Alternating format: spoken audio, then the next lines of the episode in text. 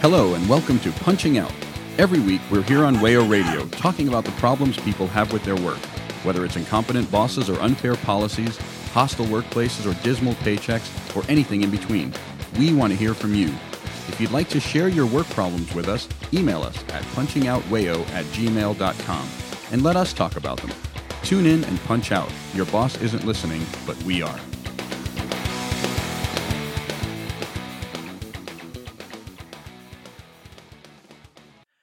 Hello and welcome to Punching Out. I'm Ryan, joined today by Noah. Hey, y'all.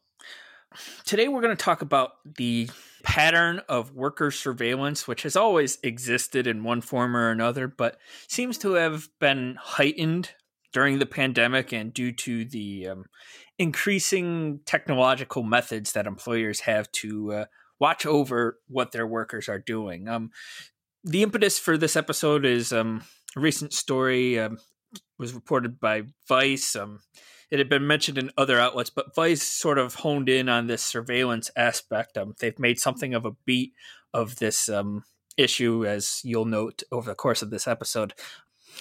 Walmart announced that it was going to offer free phones to its retail workers, and you know these would be Samsung, you know, Android phones, and they'd be giving them out to all 740 of their 740,000, excuse me, of their retail workers. Um, they call them associates. We are not obligated to do that. What these phones would have is Walmart's uh, new app for tracking everything those workers do. To quote the Vice article, if this sounds like a dystopian nightmare to you, then you are correct. Retail is a brutal job, and Walmart in particular can be an overwhelming place to work. The separation between work and life is important to maintain one's ability to do the job. Walmart's free phones would obliterate that separation. So, what were your first thoughts upon reading this? Well, let's start with the fact that, first of all, because even though smartphones have been trending into the quadruple digits for a while now, and we tend to think of smartphones as being like you know the, the the yet you you criticize capitalism yet you are using an iphone to do it. I am very intelligent kind of thing. We tend to think of these devices as being goodies right? We tend to think of them as something that you have if you're rich. And let's be clear these are not tricked out phones that they're getting. They're getting a 499 samsung phone which these day, these days is a bare bones price okay? So i want to start with that to say that even if you somehow believe that uh, even if you somehow fall for the headline of like, oh my God, Walmart is giving all of its workers free phones. Look at this great company. And that's how it was framed in uh, a lot of outlets, as though it was a response to something we've talked about on this show the broader trend of employers having to find ways to encourage workers to work yep. for them. And apparently, what they've decided to do instead well, I mean, they could already do this, but they basically just get the media to release, do their press releases for them, and that was the case here. So, number one, the fact that the phone they cheaped out on the phones. Let's start with that. Number two, uh, what's the app called? It's called like Me at Walmart or something. Yes, me at sign Walmart. Um, not to be confused with Meat Walmart, which is a different thing. Yeah, uh, the the thing they inject water into so they can charge you more. They admit that openly. Anyway, so first you've got an at sign in the middle of the app, already a problem. Second of all, the fact that they are monitoring, I, I understand the value of having the app that uh, lets you kind of like log in, see your schedule, all this sort of thing. But when work gives you a device and says, we're going to use this to see where you are, we're going to use this to call you in, we're going to use this for any sort of thing, and we're going to track you, and you basically don't really have a choice in the matter because you have to eat somehow. But we'll let you use it as your personal device. This thing that we are tracking, that we have put all this software on, that makes sure that uh, we can see where you are, what you're doing at all times. And t- in addition, they go, you know, you'll only uh, we'll only lock you out of the personal stuff while you're at work. Um, like I don't know how. I, I guess what I'm where I'm going with this is it's evidence that companies don't even have to try anymore because I don't know what kind of rube you would have to be to work for Walmart and not see this for what it is. And I'm sure there are a bunch of people like that because there are in every workplace, but it, it just seems particularly bald faced. Also, Right, of me, um, I'm a bit rusty. I haven't been on in a few episodes, so I'll I'll tighten it up as we go on. You're doing fine. The actual functionality of it, of it being a place where you can sort of clock into your work, um, you know, my job has that. It, it's not like a workplace specific app; it's a paychecks thing. Um, they, they rolled it out last year, and like that rollout was very rocky for a lot of the workers, a lot of my coworkers who are you know older and not quite as technologically adept, and and even I can't get the thing to work half the time. It, it it does not want to mm-hmm. respond to basic touch controls, but I'm digressing. This sort of thing, you know, they'll, they'll sell it as a convenience. They will sell it as, you know, a benefit for workers. But like Vice and you pointed out, you know, it, it's another way that they have a little bit more in on you. They have another way to get at you. I'm sure there is a way to uh, message workers through this app so that you know hey we need somebody to cover this shift uh you know what are you doing tonight And when Donald Trump says he's going to do things like that, you know, it, hellfire and brimstone. But because this is a private employer, they're allowed to do it. I guess um, at, some point during this episode, you were probably going to do this, so I'll just get out in front of it and say this is another theme that we have essayed on this show over and over again, which is that employers don't give you anything unless they can use it to spy on you, unless they can use it to surveil you. And when you take opportunities that they give you and you use it to organize and have solidarity with your fellow workers, they will take those things away. But what I think they've realized is that in the in in this new landscape that we have where you're being offered just whatever and there's always you know a ton of fine print on it but you're being offered whatever it is to just go back to a menial terrible job so that the company can keep chugging along and your ceo can keep banking obscene amounts of money and then not paying taxes on any of it because that was the other big revelation this week. Um, the end result of all of that is that basically Walmart saw the chance to quote unquote look good while also instituting surveillance on its employees. And I mean that's the kind of that that's a that's a double win. You get the PR boon and you get to be even worse to your employees. Um I, I, I think I'll end up getting more into sort of well, let me put it this way. In my job, the way that surveillance this year has worked has been less through active means than removing things that we can do. So, for example, they took away our ability to clear our browser history. And on one browser, but not the others, they took away our ability to create private windows, which is a weird thing to only take out of one browser when you've installed three on the computer, but I digress. And when they were asked about this, and there were a couple other things that I can't remember off the top of my head, but when we, we asked about this, they said, We find that this is the best way to manage our growing fleet of devices. First of all, a fleet is made of ships. This is not a fleet, they don't move. Second of all, I asked more than one friend who works in IT, uh, people who work in IT in, in fact, the same kind of workplace I'm in, and they all went, Yeah, that's BS which I knew it was, but it was still comforting to hear that back from you know technical experts in the field to go like, yeah, there is literally no need to do this. I think every employer saw the explosion of remote work and and saw the chance to say, all right, how can we adapt the the panopticon that remote work can be? We did an episode on that last year. Mhm. How can we adapt it and keep it going when the employees come back? Because now they'll you know just be grateful to have a job again. Right. There's one more line in this uh, Vice article. It's written by Matthew Gault. Um, quote According to Walmart, this change will foster the constant communication that is essential for our business. And, and that's just a real uh, bleak set of words there. Um, like a retail job does not require constant communication. You do not have to be plugged into that 24 7. And that's a, a point made in the article that, you know, th- this sort of thing is you're used to hearing it about office work and about uh, you know workers with white collar jobs, but for retail, you know, one of the few saving graces of that job is supposed to be the fact that once you clock out, you are gone from the job. You go home, you don't have to think about it even. You know, there's not something that you'll be uh like you don't have homework. Yeah. But- no, that that's exactly correct. I think it's that's what's particularly insidious about it that you're now taking the you're now taking the ethos of a job that ideally, not in many cases, but ideally pays better and has better benefits and has more opportunities for advancement and so on, and you're applying it to a job that has none of those things. Mhm. That's, uh, I mean, it's not very surprising to say that that's bad. Like we know that. Now, Walmart far from the only company that is like trying to watch their workers and keep track of their workers' doings, you know, inside and out of the workplace. There was a Guardian article last December by Rachel Connolly that um, sort of makes an important case that while a lot of this talk of workplace surveillance is often associated with the technology that's being used to do it, there's a long history of this. This goes back to um, Taylorism and you know the early ideas about how best to run a factory and how to get the most out of your assembly line.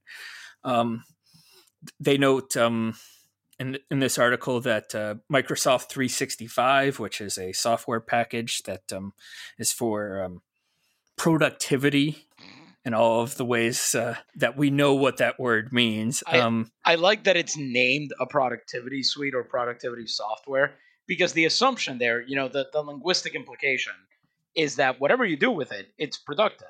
It's like I live in a town that calls its court justice court. So no matter what happens there, it's justice, right? Yeah, I, I, I thought you were going to go the uh, route of pointing out that 365 implies no off days, you know, in a year. You're going to be productive 365 days out of the year. Well, we are getting more 365 integration in my workplace, and we are also coincidentally having our schedule shift further and further into weekends and off days and that sort of thing. So yeah, pretty much accurate. And what what this app provides to managers is the ability to measure how many emails people are sending and who they are communicating with. And it was discovered that it also allows you to like build an individual profile of workers to know how much they're participating in group chats and how much they're contributing to shared documents. You know, they're measuring how fast people can type. We're starting to get in that uh, territory, the cliched territory of Orwellian. Yeah. So here's the thing, right? Mhm. The thing that struck me about the article was actually the part uh, Connolly begins it by talking about a bad boss she had. So, big surprise. Um, but talking about how he was a micromanager, right? And Right. it- what struck me about that is that this has been this is a tale as old as time.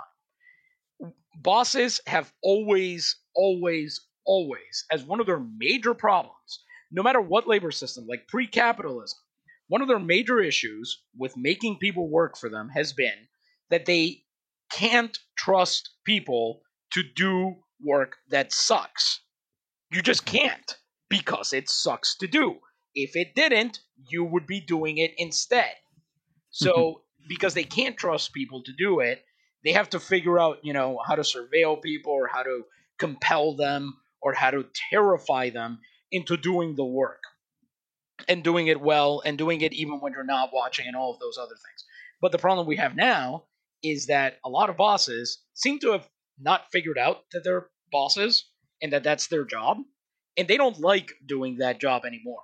So if they can because it makes them feel like they're bad people. They are. But they don't want to admit that to themselves. They want to be able to look in the mirror and go to sleep normally and not hate themselves for the terrible things they do at work every day. So what they do instead is they outsource it to a piece of technology because that's morally neutral, right? The, it, Mhm. If Microsoft 365 is telling me that this person isn't doing certain things, well, I didn't notice that. I didn't go into your office and go, you know, look over your shoulder and creep on you to figure that out. The computer told me that. That's not my fault. It's a tool. It's a neutral tool. Well, now what I choose to do with that information will not change.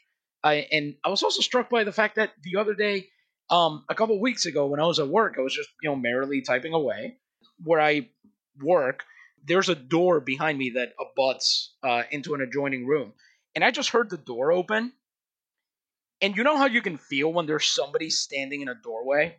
Yes. Like it, the air is blocked, it's not flowing the way that it should, the temperature is off. So I just kind of waited a few seconds and nothing. That the, the person standing there, obviously standing there, says nothing. And finally I said, yes. And hand to God, the person on the other end, my boss, replied, just looking through doors. what the hell does that even mean? It's the weirdest thing that has ever happened to me. There are not many other contexts where you could get away with, you know, that sort of behavior. Yep. No, I I think I may have told this story on the show before, but I'll tell it again because it's very relevant. Um, before my current supervisor, who um, is entirely happy to just watch Joe Rogan videos all day in his office, I had uh, I had a supervisor who was much more hands on. He was the micromanager sort, and the supervisor's office is like ten feet to my left as I'm doing my job in in this kitchen, and luckily I did not my shifts and his shifts didn't overlap all that much, but something that is like etched in my brain is the image of one day him sitting in his chair just staring at me as I did my job, obviously looking at what I was doing. And you know, I'd been there a couple years by that point. I I knew what I was doing. I did not need this level of surveillance, and I don't think anybody really does for a job of this sort my workplace they have taken to installing at one point a security camera that uh, in the break room because you know they want to deter people from taking breaks. And this was explained to me though uh, i don't think it should have been that um, it wasn't plugged into anything. It was entirely a decoy. It was just to create the illusion of surveillance which is somehow worse even? Yeah it's well, because it always feels like you're you're falling for it, right? Mm-hmm. Because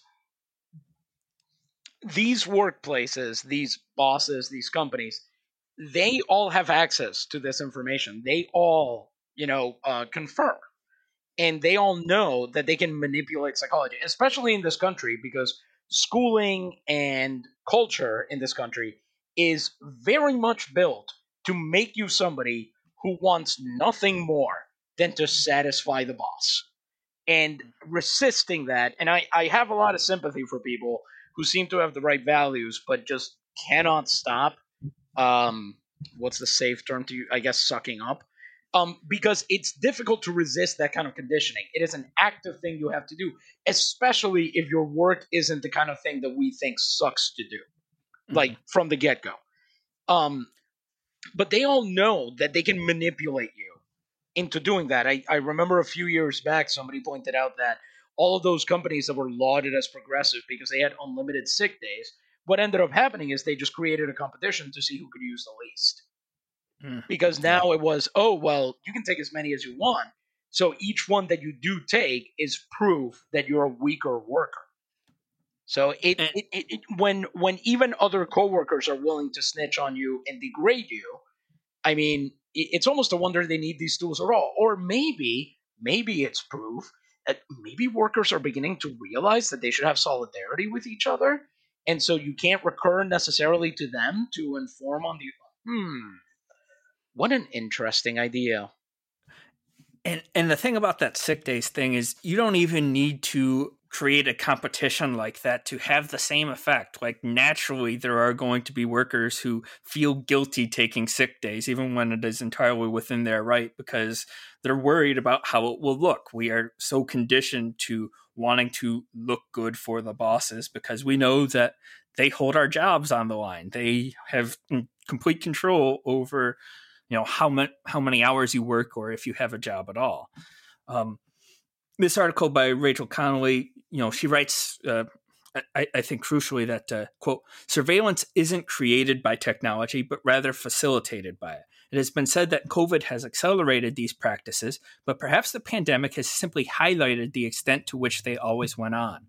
Employers have long correlated workers' efficiency with their visibility, and this logic has followed through to the modern workplace. As far back as 1915, a contraption called the Modern Efficiency Desk, a flat metal desk that could be installed in rows, was designed so that clerks who previously used wooden desks surrounded by stacks of paper were more exposed while working and could therefore be more easily monitored.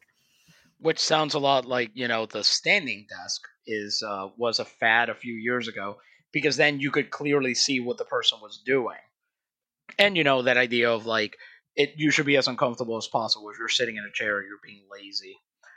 Uh, you're not suffering enough. Yeah, it's I, I was struck by that line about it being about visibility. because everyone okay, I guess I'm not gonna get out of this first segment without saying it. So I teach for a living. uh I tried. A thousand it's, punching out listeners check off their big bingo. there it is. Yep. Yeah, didn't set a PR today, but I'll try again next week. Anyway, point being, any education, anything written about education in like the last 20 years will make a big deal out of how you shouldn't be focusing on the product or you shouldn't be focusing on the kids who look like they're working hard. You should see who's actually trying, who's understanding the material. You should design things so that you're not looking for visual work, but for good work. That you're not looking for kids to be making a lot of effort, but to, you know, understand the material. And I have my pedagogical gripes with that. Not entirely, but I do. But working in a school, you see the limits of that philosophy because if it were true that that's what you want to do, then that would be how we are treated. But we are not. Because our bosses, again with, you know, the the story I just told, I don't know that he was actively trying to do that, but he definitely thought that it was perfectly fine to just poke his head into my classroom and be like, hmm, I wonder if Noah's working right now. And I'm just sitting there like typing on my computer, not turning like I had to take time out of my workday to turn around and what it's not helpful to either of us. You reduced my productivity to make sure that I was being productive. And in fact, a lot of these efforts I think do that because I think ultimately a lot of these bosses what they want is, you know, the the positive feedback of oh, I, I did a management today, you know? I, I did because they conflate management and leadership. And so they go, oh, I, I was a good leader today. I did a management. I checked on my employees. And I, I guess that's a real seductive thing to think for some of them. Right. There's a an idea Mark Fisher wrote about, which I'm going to badly paraphrase here, that uh, a lot of work has been replaced by the appearance of work or by the work that goes into making work measurable so that it can be quantified and used by managers to uh, measure workers against each other. And this isn't about productivity, like you said. You know, it often hinders productivity, it gets in the way of actually being productive.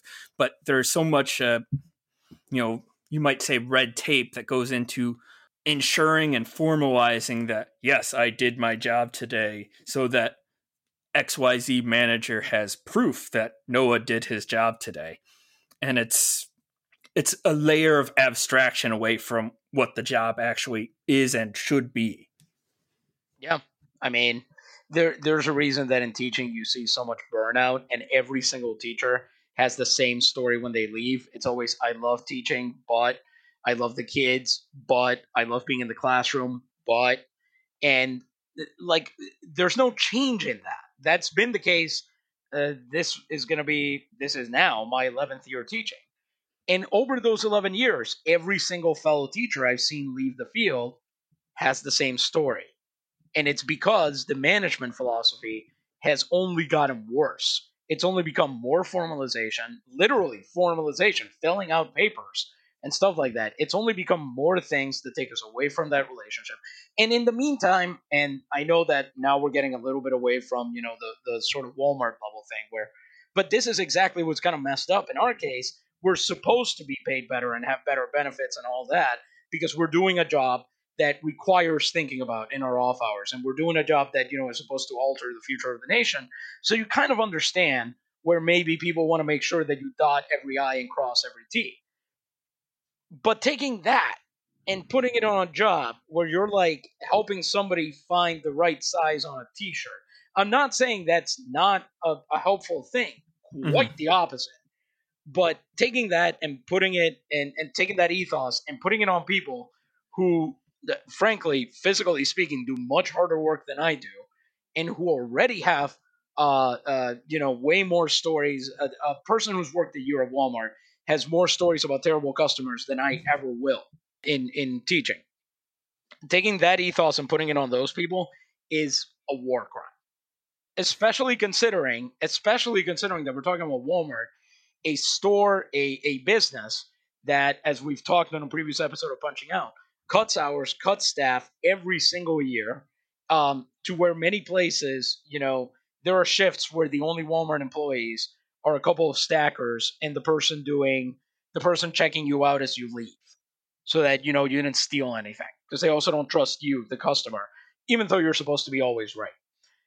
Um so this is a company that already takes excessive steps to cut labor costs. And now on mm-hmm. top of that they are adding another thing that makes the job suck even harder. Uh, and again the they're expected to do that. That's their job the fact that the entire media, except for as we saw here, Vice and, and a couple other outlets that are generally good on labor issues, reported on it with mm, "Look at this! What a great company we've got here," is a sign that this country is terminally diseased. All right. Um, we're going to take a break here. We've got a lot of paperwork to fill out to make sure that that segment got done properly. A lot um, of TPS reports.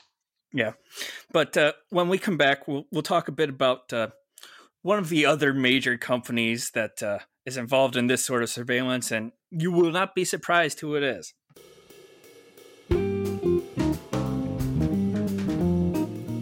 You're listening to Punching Out on WAYO LP Rochester. If you'd like to continue slacking off, you can find all of our past episodes on iTunes and SoundCloud. Remember, your boss isn't listening, but we are.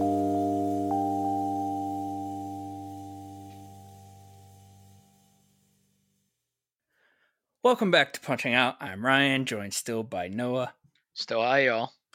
We talked in the first segment about uh, surveillance in the workplace, um, and we talked about how it's a long-standing trend. You know, it it isn't created by new technology, though new technology has certainly helped employers' cause, and you're seeing it most frequently, I think, at these big tech companies who naturally have to innovate. They always have to be finding new ways to uh, treat their workers poorly. And naturally, Amazon is at the forefront of this. Um, another article from Vice, this one from March 23rd by Lauren Kaori Gurley. Headline Amazon delivery drivers forced to sign biometric consent form or lose job. Biometric uh, consent, not a good phrase. phrase. Yep. We that, do not like that. Nope.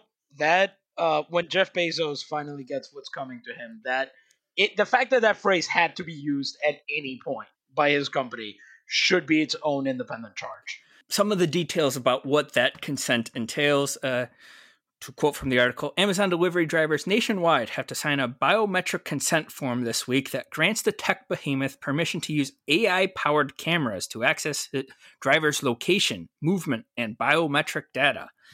If the company delivery drivers who number around 75,000 in the United States refuse to sign these forms, they lose their jobs. The form requires drivers to agree to facial recognition and other biometric data collection within the trucks they drive. So, Amazon putting its facial recognition tech to good use once again. Um, you may recall an episode a few years back about recognition with a K their facial recognition technology that I believe they were handing out to police departments and or the United States military.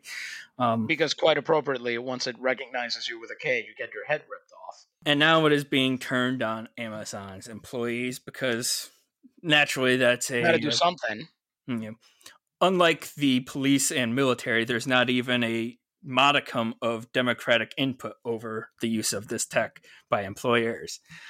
By the way, I just want to point out because the the Vice article that you're talking about includes screenshots of the vehicle technology agreement in here, mm. and a- aside from the fact that this is a disturbing amount of information to have access to about anybody, least of all an employee, like if you don't, I don't want to give them ideas, but if you don't have medical authority over somebody, there's no reason for you to know any of this.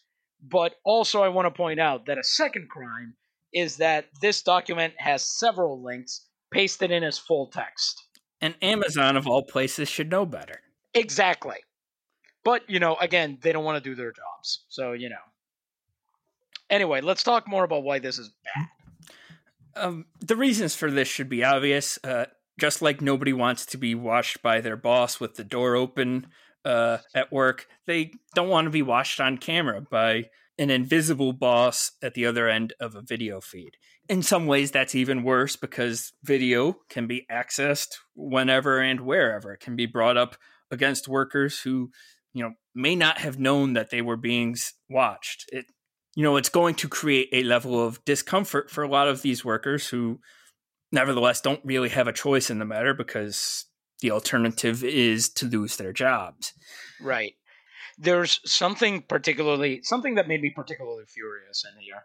They have a quote from Deborah Bass, who is a spokesperson for Amazon, and Deborah says in this segment um, that they piloted the technology and the results produced, and here I'm quoting, remarkable driver and community safety improvements. Accidents decreased 48%, stop sign violations decreased 20%, driving without a seatbelt decreased 60%, and distracted driving decreased 45% don't believe the self interested critics who claim that these cameras are intended for anything other than safety.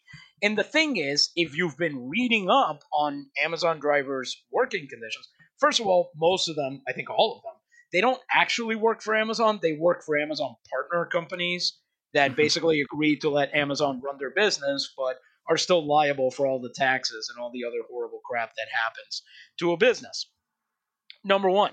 Number two, there was an article a while back I remember talking about how terrible it was to be an Amazon dispatcher because you had to tell delivery drivers like, I know you're already like, I, I know you're already overloaded. I know you're, you know, you haven't got any sleep. We knew this already about truckers and other kinds of long haul drivers, but mm-hmm. now specifically about Amazon ones, um, dispatchers having to tell them like, I need you to speed up. The the software saying you need to speed up. So you know what else would reduce distracted driving and stop sign violations and other kinds of you know safety difficulties is making it a better job mm-hmm. paying them better giving them better working conditions working them less that would probably have a pretty big impact on safety but they're not going to do that uh, because they saw all the positive press they got for you know $15 an hour and for the amazon uh, the the option to buy Amazon stock and whatever the hell else that they did. Um, or sorry, that that was the one that they took away, the share of Amazon. They took that away. Mm-hmm. So they saw that and they figured, well, now we don't need to make an effort. We can just uh, make drivers give us this so that we have even more power over them. And by the way, I would add that if you're a person who's on the receiving end of one of these safety issues, if God forbid, you know, uh, say I don't know, part of your house gets plowed into by a delivery truck or something like that. I'm betting you anything that that video footage is going to be Amazon's exhibit A, B, and C, why they're not liable. Mm-hmm. They're going to say, We did everything to prevent this from happening. It's the driver's fault. They should have to pay. Well, they haven't really done everything to prevent it from happening. I know that may surprise you. You could knock me over with a feather. Yeah. Another Vice article, this one by Edward Ongweso Jr. from February, writes that uh, for years it has been well documented that Amazon's delivery network has prioritized near instantaneous delivery times over safety. 2019, Caroline O'Donovan and Ken Bensinger reported for BuzzFeed News how Amazon created a system that shed costs and liability by using third party companies to directly pick up and deliver from Amazon facilities. Amazon's system goes further than gig companies such as Uber that it contracts companies who hire drivers, meaning Amazon divorces itself from the people delivering its packages. And so all, all of this pressure that is created because of these quotas that drivers have to meet results in them cutting corners and it, they're going to drive less safely. Uh, mm-hmm. Continuing from the article, BuzzFeed News' reporting found that pressures to meet Amazon's demanding targets were so extreme that drivers piled tar- parcels so high on their dashboards that windshields were obscured. These are conscious choices being made by Amazon. They knew the risks of this, and instead of like reducing the pace of work, um, it's also written how they've ha- had drivers like walking across highways to deliver packages quicker because that's the only way they can do it in time. Um, we, we talked about uh, their new furniture delivery options for drivers uh, who have to assemble IKEA furniture in 12 minutes or less to get back to their, um, you know, Noah is shaking I, yeah. his head. I, I got nothing. It's one of the reasons that I was away from the show for a while. I won't say it's the major one, but one of them is that um, basically anything I had to say would be too depressing. and this is definitely one of those cases where it's like the last year and a half, you know, really should have taught us that we only have each other and that we only ever have each other. And instead, what it seems to have taught a lot of us, regardless of our politics, is that as long as something is like a boon to you, as long as you get fun or service out of something, then it's fine and you don't have to question it. And so you're gonna like Amazon offers these options because they know that there there's gonna be no pushback. They know that at no point is any of these things gonna be a no from their customers. You know, mm-hmm. you can't put these. They they go into these things knowing that they can push their drivers and push their employees that much farther because nobody is going to. And I mean, I'm including myself here, but like there are certain times when almost everybody's going to have to order from them, which puts us all in the position of, you know, how much of a hypocrite am I willing to be? Mm-hmm. And the result of that is that even if we're very, you know, clear on the abuses, the pu- it always dampens the pushback. Right. And so now you have the situation that you have because even though we've all been living off Amazon, or a, a good number of us have been living off places like Amazon for a year and a half, uh, only only really decreasing in about the last six months or so, it, it kind of entrenched itself as a thing that that's acceptable, I guess. Right. And yeah. And part of what shields them from accountability is that they've created this neat little legal setup where, despite micromanaging all these aspects of their drivers' jobs, because they aren't technically the driver's employers, they don't have to uh, have any legal liability for the driver's actions, you know, the unsafety of what a driver may do. Uh, and now they have these cameras to say, hey, this is the driver's fault. This isn't on us. You know, we're not even employing this guy. He's just working for a contractor. Which I think if you told somebody in like the 1700s or something like that, that here's this company and uh, here are these trucks that go around. First of all, you have to explain what a truck is, and they would die instantly. But if you could get them through that, um, here's this company, and here's this truck that drives and delivers goods on behalf of this company, and this company's logo, like their little imprimatur and everything, is on here, but they are not employees of that company. I think a lot of them would be like, that's like privateering. You know, like it, this is definitely one of those innovations that didn't need to happen. The fact that you can put the responsibilities to deal with all this stuff on somebody else, but you can put your own imagery on there. Like delivery companies existed before. There was no need to. If you're going to do that, you don't get to put the Amazon Arrow or the Smile or whatever the hell it is called now. You don't get to put that on them. I'm sorry. It should not be allowed. This is one of the few times I'll ever say reject modernity. And Amazon can't even claim that they weren't aware of the problem because, um, as the ProPublica article reports, uh, quote, just as the company began to build its delivery network six years ago, a delivery van carrying Amazon packages struck a cyclist in a San Francisco suburb. The cyclist was Joy Covey, Amazon's first chief financial officer. She was killed, leaving behind a young son. And despite that, despite colleagues who knew this woman, uh, you know, working for Amazon, nothing was done to change their practices of not giving drivers even proper training for the routes they were driving so that they could do it, perform the job safely. You know, what do you even say about that? It's ridiculous. I mean, there's no incentive, right? Mm-hmm. If you work for Amazon, you work for how much trouble do I get us in if I say one of the most evil organizations anywhere on the planet? Right. Like, does that, you know, it's and, th- I'm not saying that that necessarily reflects on you, but what I am saying is that every possible incentive is in your way. Like, yeah, you might know this lady and you might say, okay, well, clearly that was terrible. But where do you even begin to fix the problem? I mean, I don't, you know, Jeff Bezos is off freaking doing um, space travel. Yeah, space travel. And before that, he was doing public relations by personally delivering a package in India. You know, uh, it, it- this is the kind of thing, and and uh, having his own pet newspaper write little op-eds about how you shouldn't soak billionaires and you shouldn't ask them to pay their fair share, um, because he doesn't. And uh, you know, even though uh, whatever, I don't want to get into his legend here, but the point being, the company is kind of it, it's almost like inertial at this point. It's going to get worse because there's so much money and so much stuff moving through there that well, it's kind of like an oncoming truck.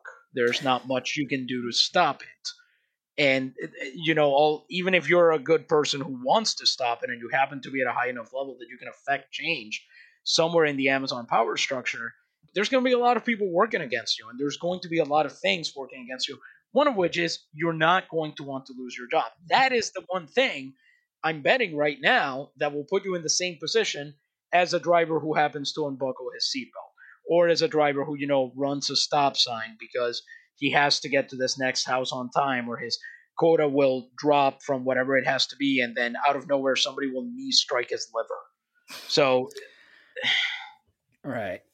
You know, you mentioned Jeff Bezos owns the Washington Post. In the Washington Post uh, earlier this month, a headline uh, Amazon warehouse workers suffer serious injuries at higher rates than other firms. Uh, they just did a study of OSHA data that since 2017, compared to other warehouses, Amazon is injuring their workers at a significantly higher rate. Uh, they're paying And- these and workers Jeff- less than these work. and, and Jeff Bezos lets his own newspaper print this. Well, he must be one of the good billionaires then, because I mean, wouldn't a bad one not let that happen? This is a serious line that you do Mhm. get on occasion. You got it more during the Trump years, because you know then we all pretended that literal Lex freaking Luthor over here was one of the good ones. But uh, there, you do hear that sometimes from people, and it's like the question that I would ask there is, does it change anything? Did it change anything? Like, did you, because you read this article, did your opinion on Amazon change? Did you decide to do anything about Amazon? Did you decide to organize, find out where Amazon workers in your community might be organizable? Did you decide uh, uh, literally anything? And since the answer is going to be no, we know why Jeff Bezos allows these stories to be printed. It's because who cares? You could put that Amazon warehouses. Here's this is not even an allegation. I'm making stuff up here to be clear. But you could put that Amazon warehouses, you know, kill workers at a rate of one per day or whatever in the Washington Post. It wouldn't change anything. Nobody would do anything about it. Ergo, it's as if they hadn't published it. So you can do it and get the little bonus point, the little brownie point, I guess I should say, from like, oh, see, they had to put in the story that Jeff Bezos owns the Washington Post. So you can see that we're doing fair and balanced reporting. We've gotten a bit off the subject of surveillance, but don't worry, there's more. These are stories from late last year. Uh, two headlines, also again in Vice. Um, Lauren Kaori Gurley is again the writer on these stories. Uh, one, inside Amazon's secret program to spy on workers' private Facebook groups. And two, Amazon is hiring an intelligence analyst to track labor organizing threats. Did we talk about this intelligence analyst thing at some other point? It seems like the sort of thing we would have talked about. I, I think we talked about a similar program somewhere else because that was the one where you could like, um, that was the one where the union consultants could break down the data to see if you were like all these different things. Yes, yes, they had like a risk map. Yes, and some of them were like your ethnicity or whatever made you inherently riskier. Which, okay, fine, doing doing the Right, data they like specifically singled out Samoans, as I recall. it was weird. Oh man, Amazon and the NFL draft. Another organization that has issues with uh, defining people on the basis of their race. I digress. Uh, Supposedly not anymore. They stopped. Yes. Amazon. This is some more old fashioned form of worker surveillance. Instead of like trying to quote unquote keep them safe with your cameras, you're just trying to make sure that they aren't organizing a union. Um, so this article from last September starts this way. Tuesday, after news that Amazon was hiring an intelligence analyst to identify labor organizers went viral, the company said that the job listing was made, quote, in error. But internal documents, reports, and an online tool left on the open internet and viewed by Motherboard shows that Amazon has for years had a sophisticated secret program and team to spy on its workers in closed Facebook groups. So even at ostensibly one of their tech competitors, you are under the eye of Bezos. Yeah. First of all, let's start with the fact that this is straight up Pinkerton stuff. Like this is real. This is real Molly Maguire's level labor work or anti-labor work, I guess I should say. Um, second of all, do, I I did I promise I read the article before and everything. Did it say how they were getting into these closed groups? Were they just you know faking being an Amazon worker who was interested in labor organizing and you know uh, trust me, how do you do, fellow dissatisfied Amazon workers? Was it that sort of thing? Well, I'll quote from the article. Uh, among the files left online is a document called Social Media Monitoring that lists closed Amazon FlexDriver Facebook groups and websites across the world, as well as open FlexDriver subreddits and the Twitter keyword Amazon Flex. 43 of the Facebook groups are run by drivers in different cities in the US. Um, Amazon se- seemingly asked employees to keep this monitoring secret. A login page included in the file says the information related to different posts reported out from various social forums are classified. Do not share without proper authentication. So, you know, they wanted to have these back channels to follow what their workers were doing without their workers knowing because once they know, it defeats the purpose. Yeah. We've we've talked before about things like uh, what was it? The target deliveries Shipt, right? Oh, Shipt. We talked about it. Yeah, terrible.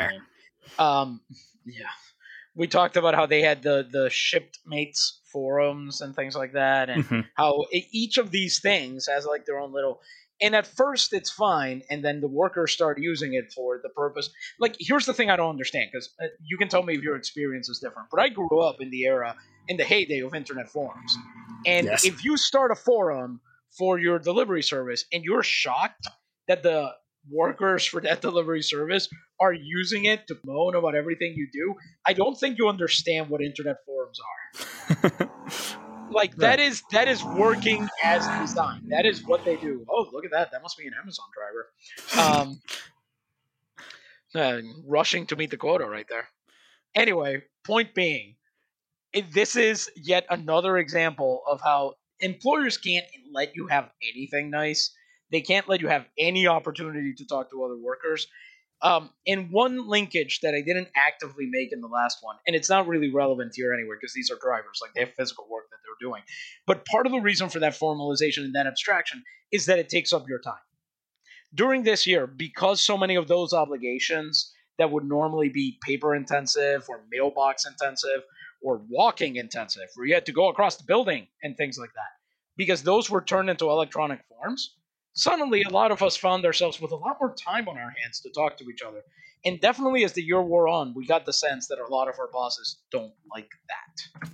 So any one of the reasons for the, you know, in, incredible pace of work that they're putting these people through is simply that the time sink means and and the the the resulting energy sink means that you don't get to talk to other workers as much. You don't get to organize with them as much. And then if you also know that anything that looks like a community for you, Amazon is also spying on, then that even takes away one of the few possibilities you have for that hmm. solidarity. So it, they kind of get you, pardon me, they kind of get you coming and going there. Right. And of course, that's exactly how they want it. It, it's a safe bet that that Walmart app doesn't have any way for uh, employees to communicate with each other. There's not going to be like a uh, text chain that you can get in on that app that uh, will allow you to do things that they might not like with each other. There, there's some real uh, dystopian stuff in this Vice article on Amazon's uh, monitoring here. Um, quote, these posts are monitored by something called the Advocacy Operations Social Listening Team, according to one document on the website titled Social Listening SOP. Uh, according to the, that document, people on the listening team are supposed to capture posts written by Amazon Flex drivers who are known as delivery partners or DPs, categorize them, investigate them or flag them for investigation, and add them to a report. Posts can be monitored in real time on a live tool and are sorted into one of dozens of different categories, including app issue, media coverage, marketing, DP feedback, and a host of others. I don't like any of this. I, I especially don't like that we started off with capture posts. I know it refers to a screen capture or do you know that yes. kind of thing, but no, no, too violent. Please, you're you're some nerd sitting there and like digging through. No, you're not capturing a damn thing. Anyway, yeah, I read the social listening. First of all, social listening. Again, you're not listening. You're reading. It's called reading. but so so already we're redefining. Try to pay attention to a language we've all agreed on. But I do kind of like the idea of like somebody sitting there and he's like, you know what? I don't like to get these posts on the screen. You know, the blue light just hurts my eyes. I'm going to do it in audiobook form just text to speech the whole thing. Uh, just it, it, mm, every use of language in this entire document is is a crime against workers, a crime against the English language, a crime against you and me because we had to read this, a crime against the journalists who had to write this article. It, it's just ugh. It's almost a crime against the workers who have to do this extensive data entry work. They have tables and charts and bar graphs.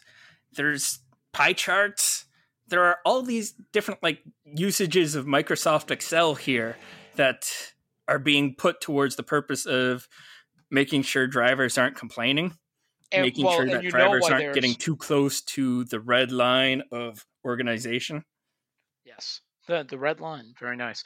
Um, I have two things on that first of all, as somebody who discovered very late on in life that I actually do have something of a talent for things like data entry, for things like retrieval, for things like, you know, uh, synthesizing and analyzing large amount. I don't know why this was such trouble. I'm a classicist by trade, but um, having a capability for synthesizing and analyzing large amounts of data and then visualizing it, pulling out the important bits and so on.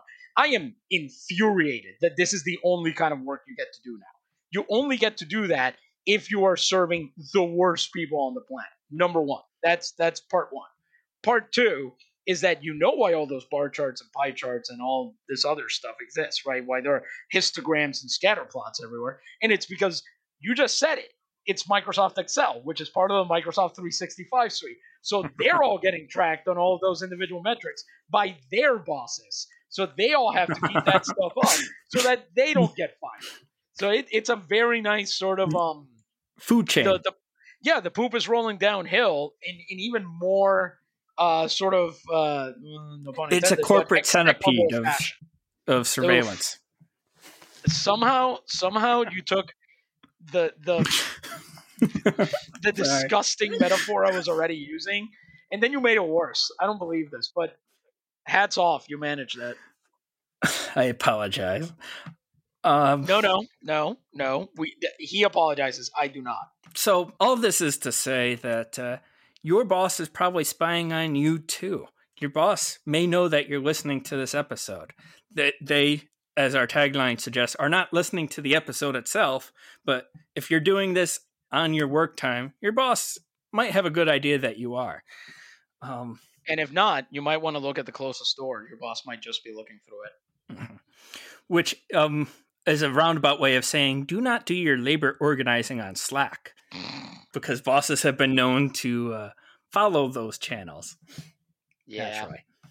It, it is very. Uh, I don't want to say it is what it is properly, the way that it's usually meant, mm-hmm. but like there's a reason that we're that it's such an uphill battle to organize workers as Amazon workers more than anybody know in recent you know months, mm-hmm. and it's because bosses and Ryan, stay with me here. Following cheat. Hmm.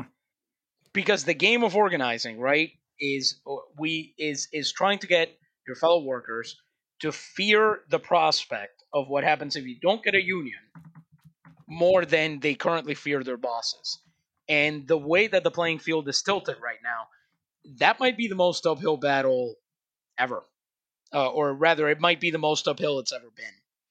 Because they have these advanced technological tools. They have all the money in the world to do it. If they don't, their boss company does. If your local trucking company doesn't, because they deliver for Amazon, Amazon has the money to do it for them, and they can make sure that all the liabilities continue with you know the the, the business that's nearby. It they have all of the conferences that they all go to. They have all of the powerful friends. They have all the Pinkertons and union consultants, and all of the you know weird job listings that are because by the way that intelligence analyst job listing got pulled because it was quote unquote in error. so you've got they have all of these tools, and I know I said this at the beginning of the episode. We only have each other, and the last year and a half has proven that sometimes we don't even really have even when we say we do. It's kind of bleak, but it is a first step. Once you realize that, and once you can get other people to internalize it, I think that is the first necessary condition to organize. Yeah. Um, you, you said bosses cheat and that Amazon workers, more than anybody, should know this. To put it in concrete terms for the listeners who might not be intimately familiar with the details as we are, it was How reported? After the Alabama union election resulted in a defeat for the union at one of Amazon's warehouses in that state. About a month later, it was reported that um, a mailbox that was supposed to be accessible only to the USPS was unlocked by two Amazon security guards during a contentious union election. And so this is the mailbox where they were dropping off ballots in that election. This is, you know, this is a mailbox that was installed at the behest of one of Amazon's VPs so that, you know, at the very least, there would be the impression that Amazon was watching over workers as they delivered their ballots. It's surveillance all the way down. I'm not going to repeat the metaphor, but I think that's as good a place as any to um, end this episode. For this week, I'm Ryan. I was Noah. This was Punching Out.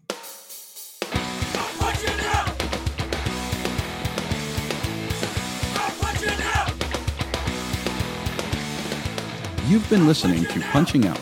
You can find us on Facebook and on Twitter at Punching Out Wayo. Email us your work stories, complaints, and struggles to punchingoutwayo at gmail.com. Punching Out is a project of the Punching Out Collective. Our producer is Ryan Brister. Music for Punching Out is provided by Ariel Cruz. Tune in next week for more Punching Out, and remember, your boss isn't listening, but we are.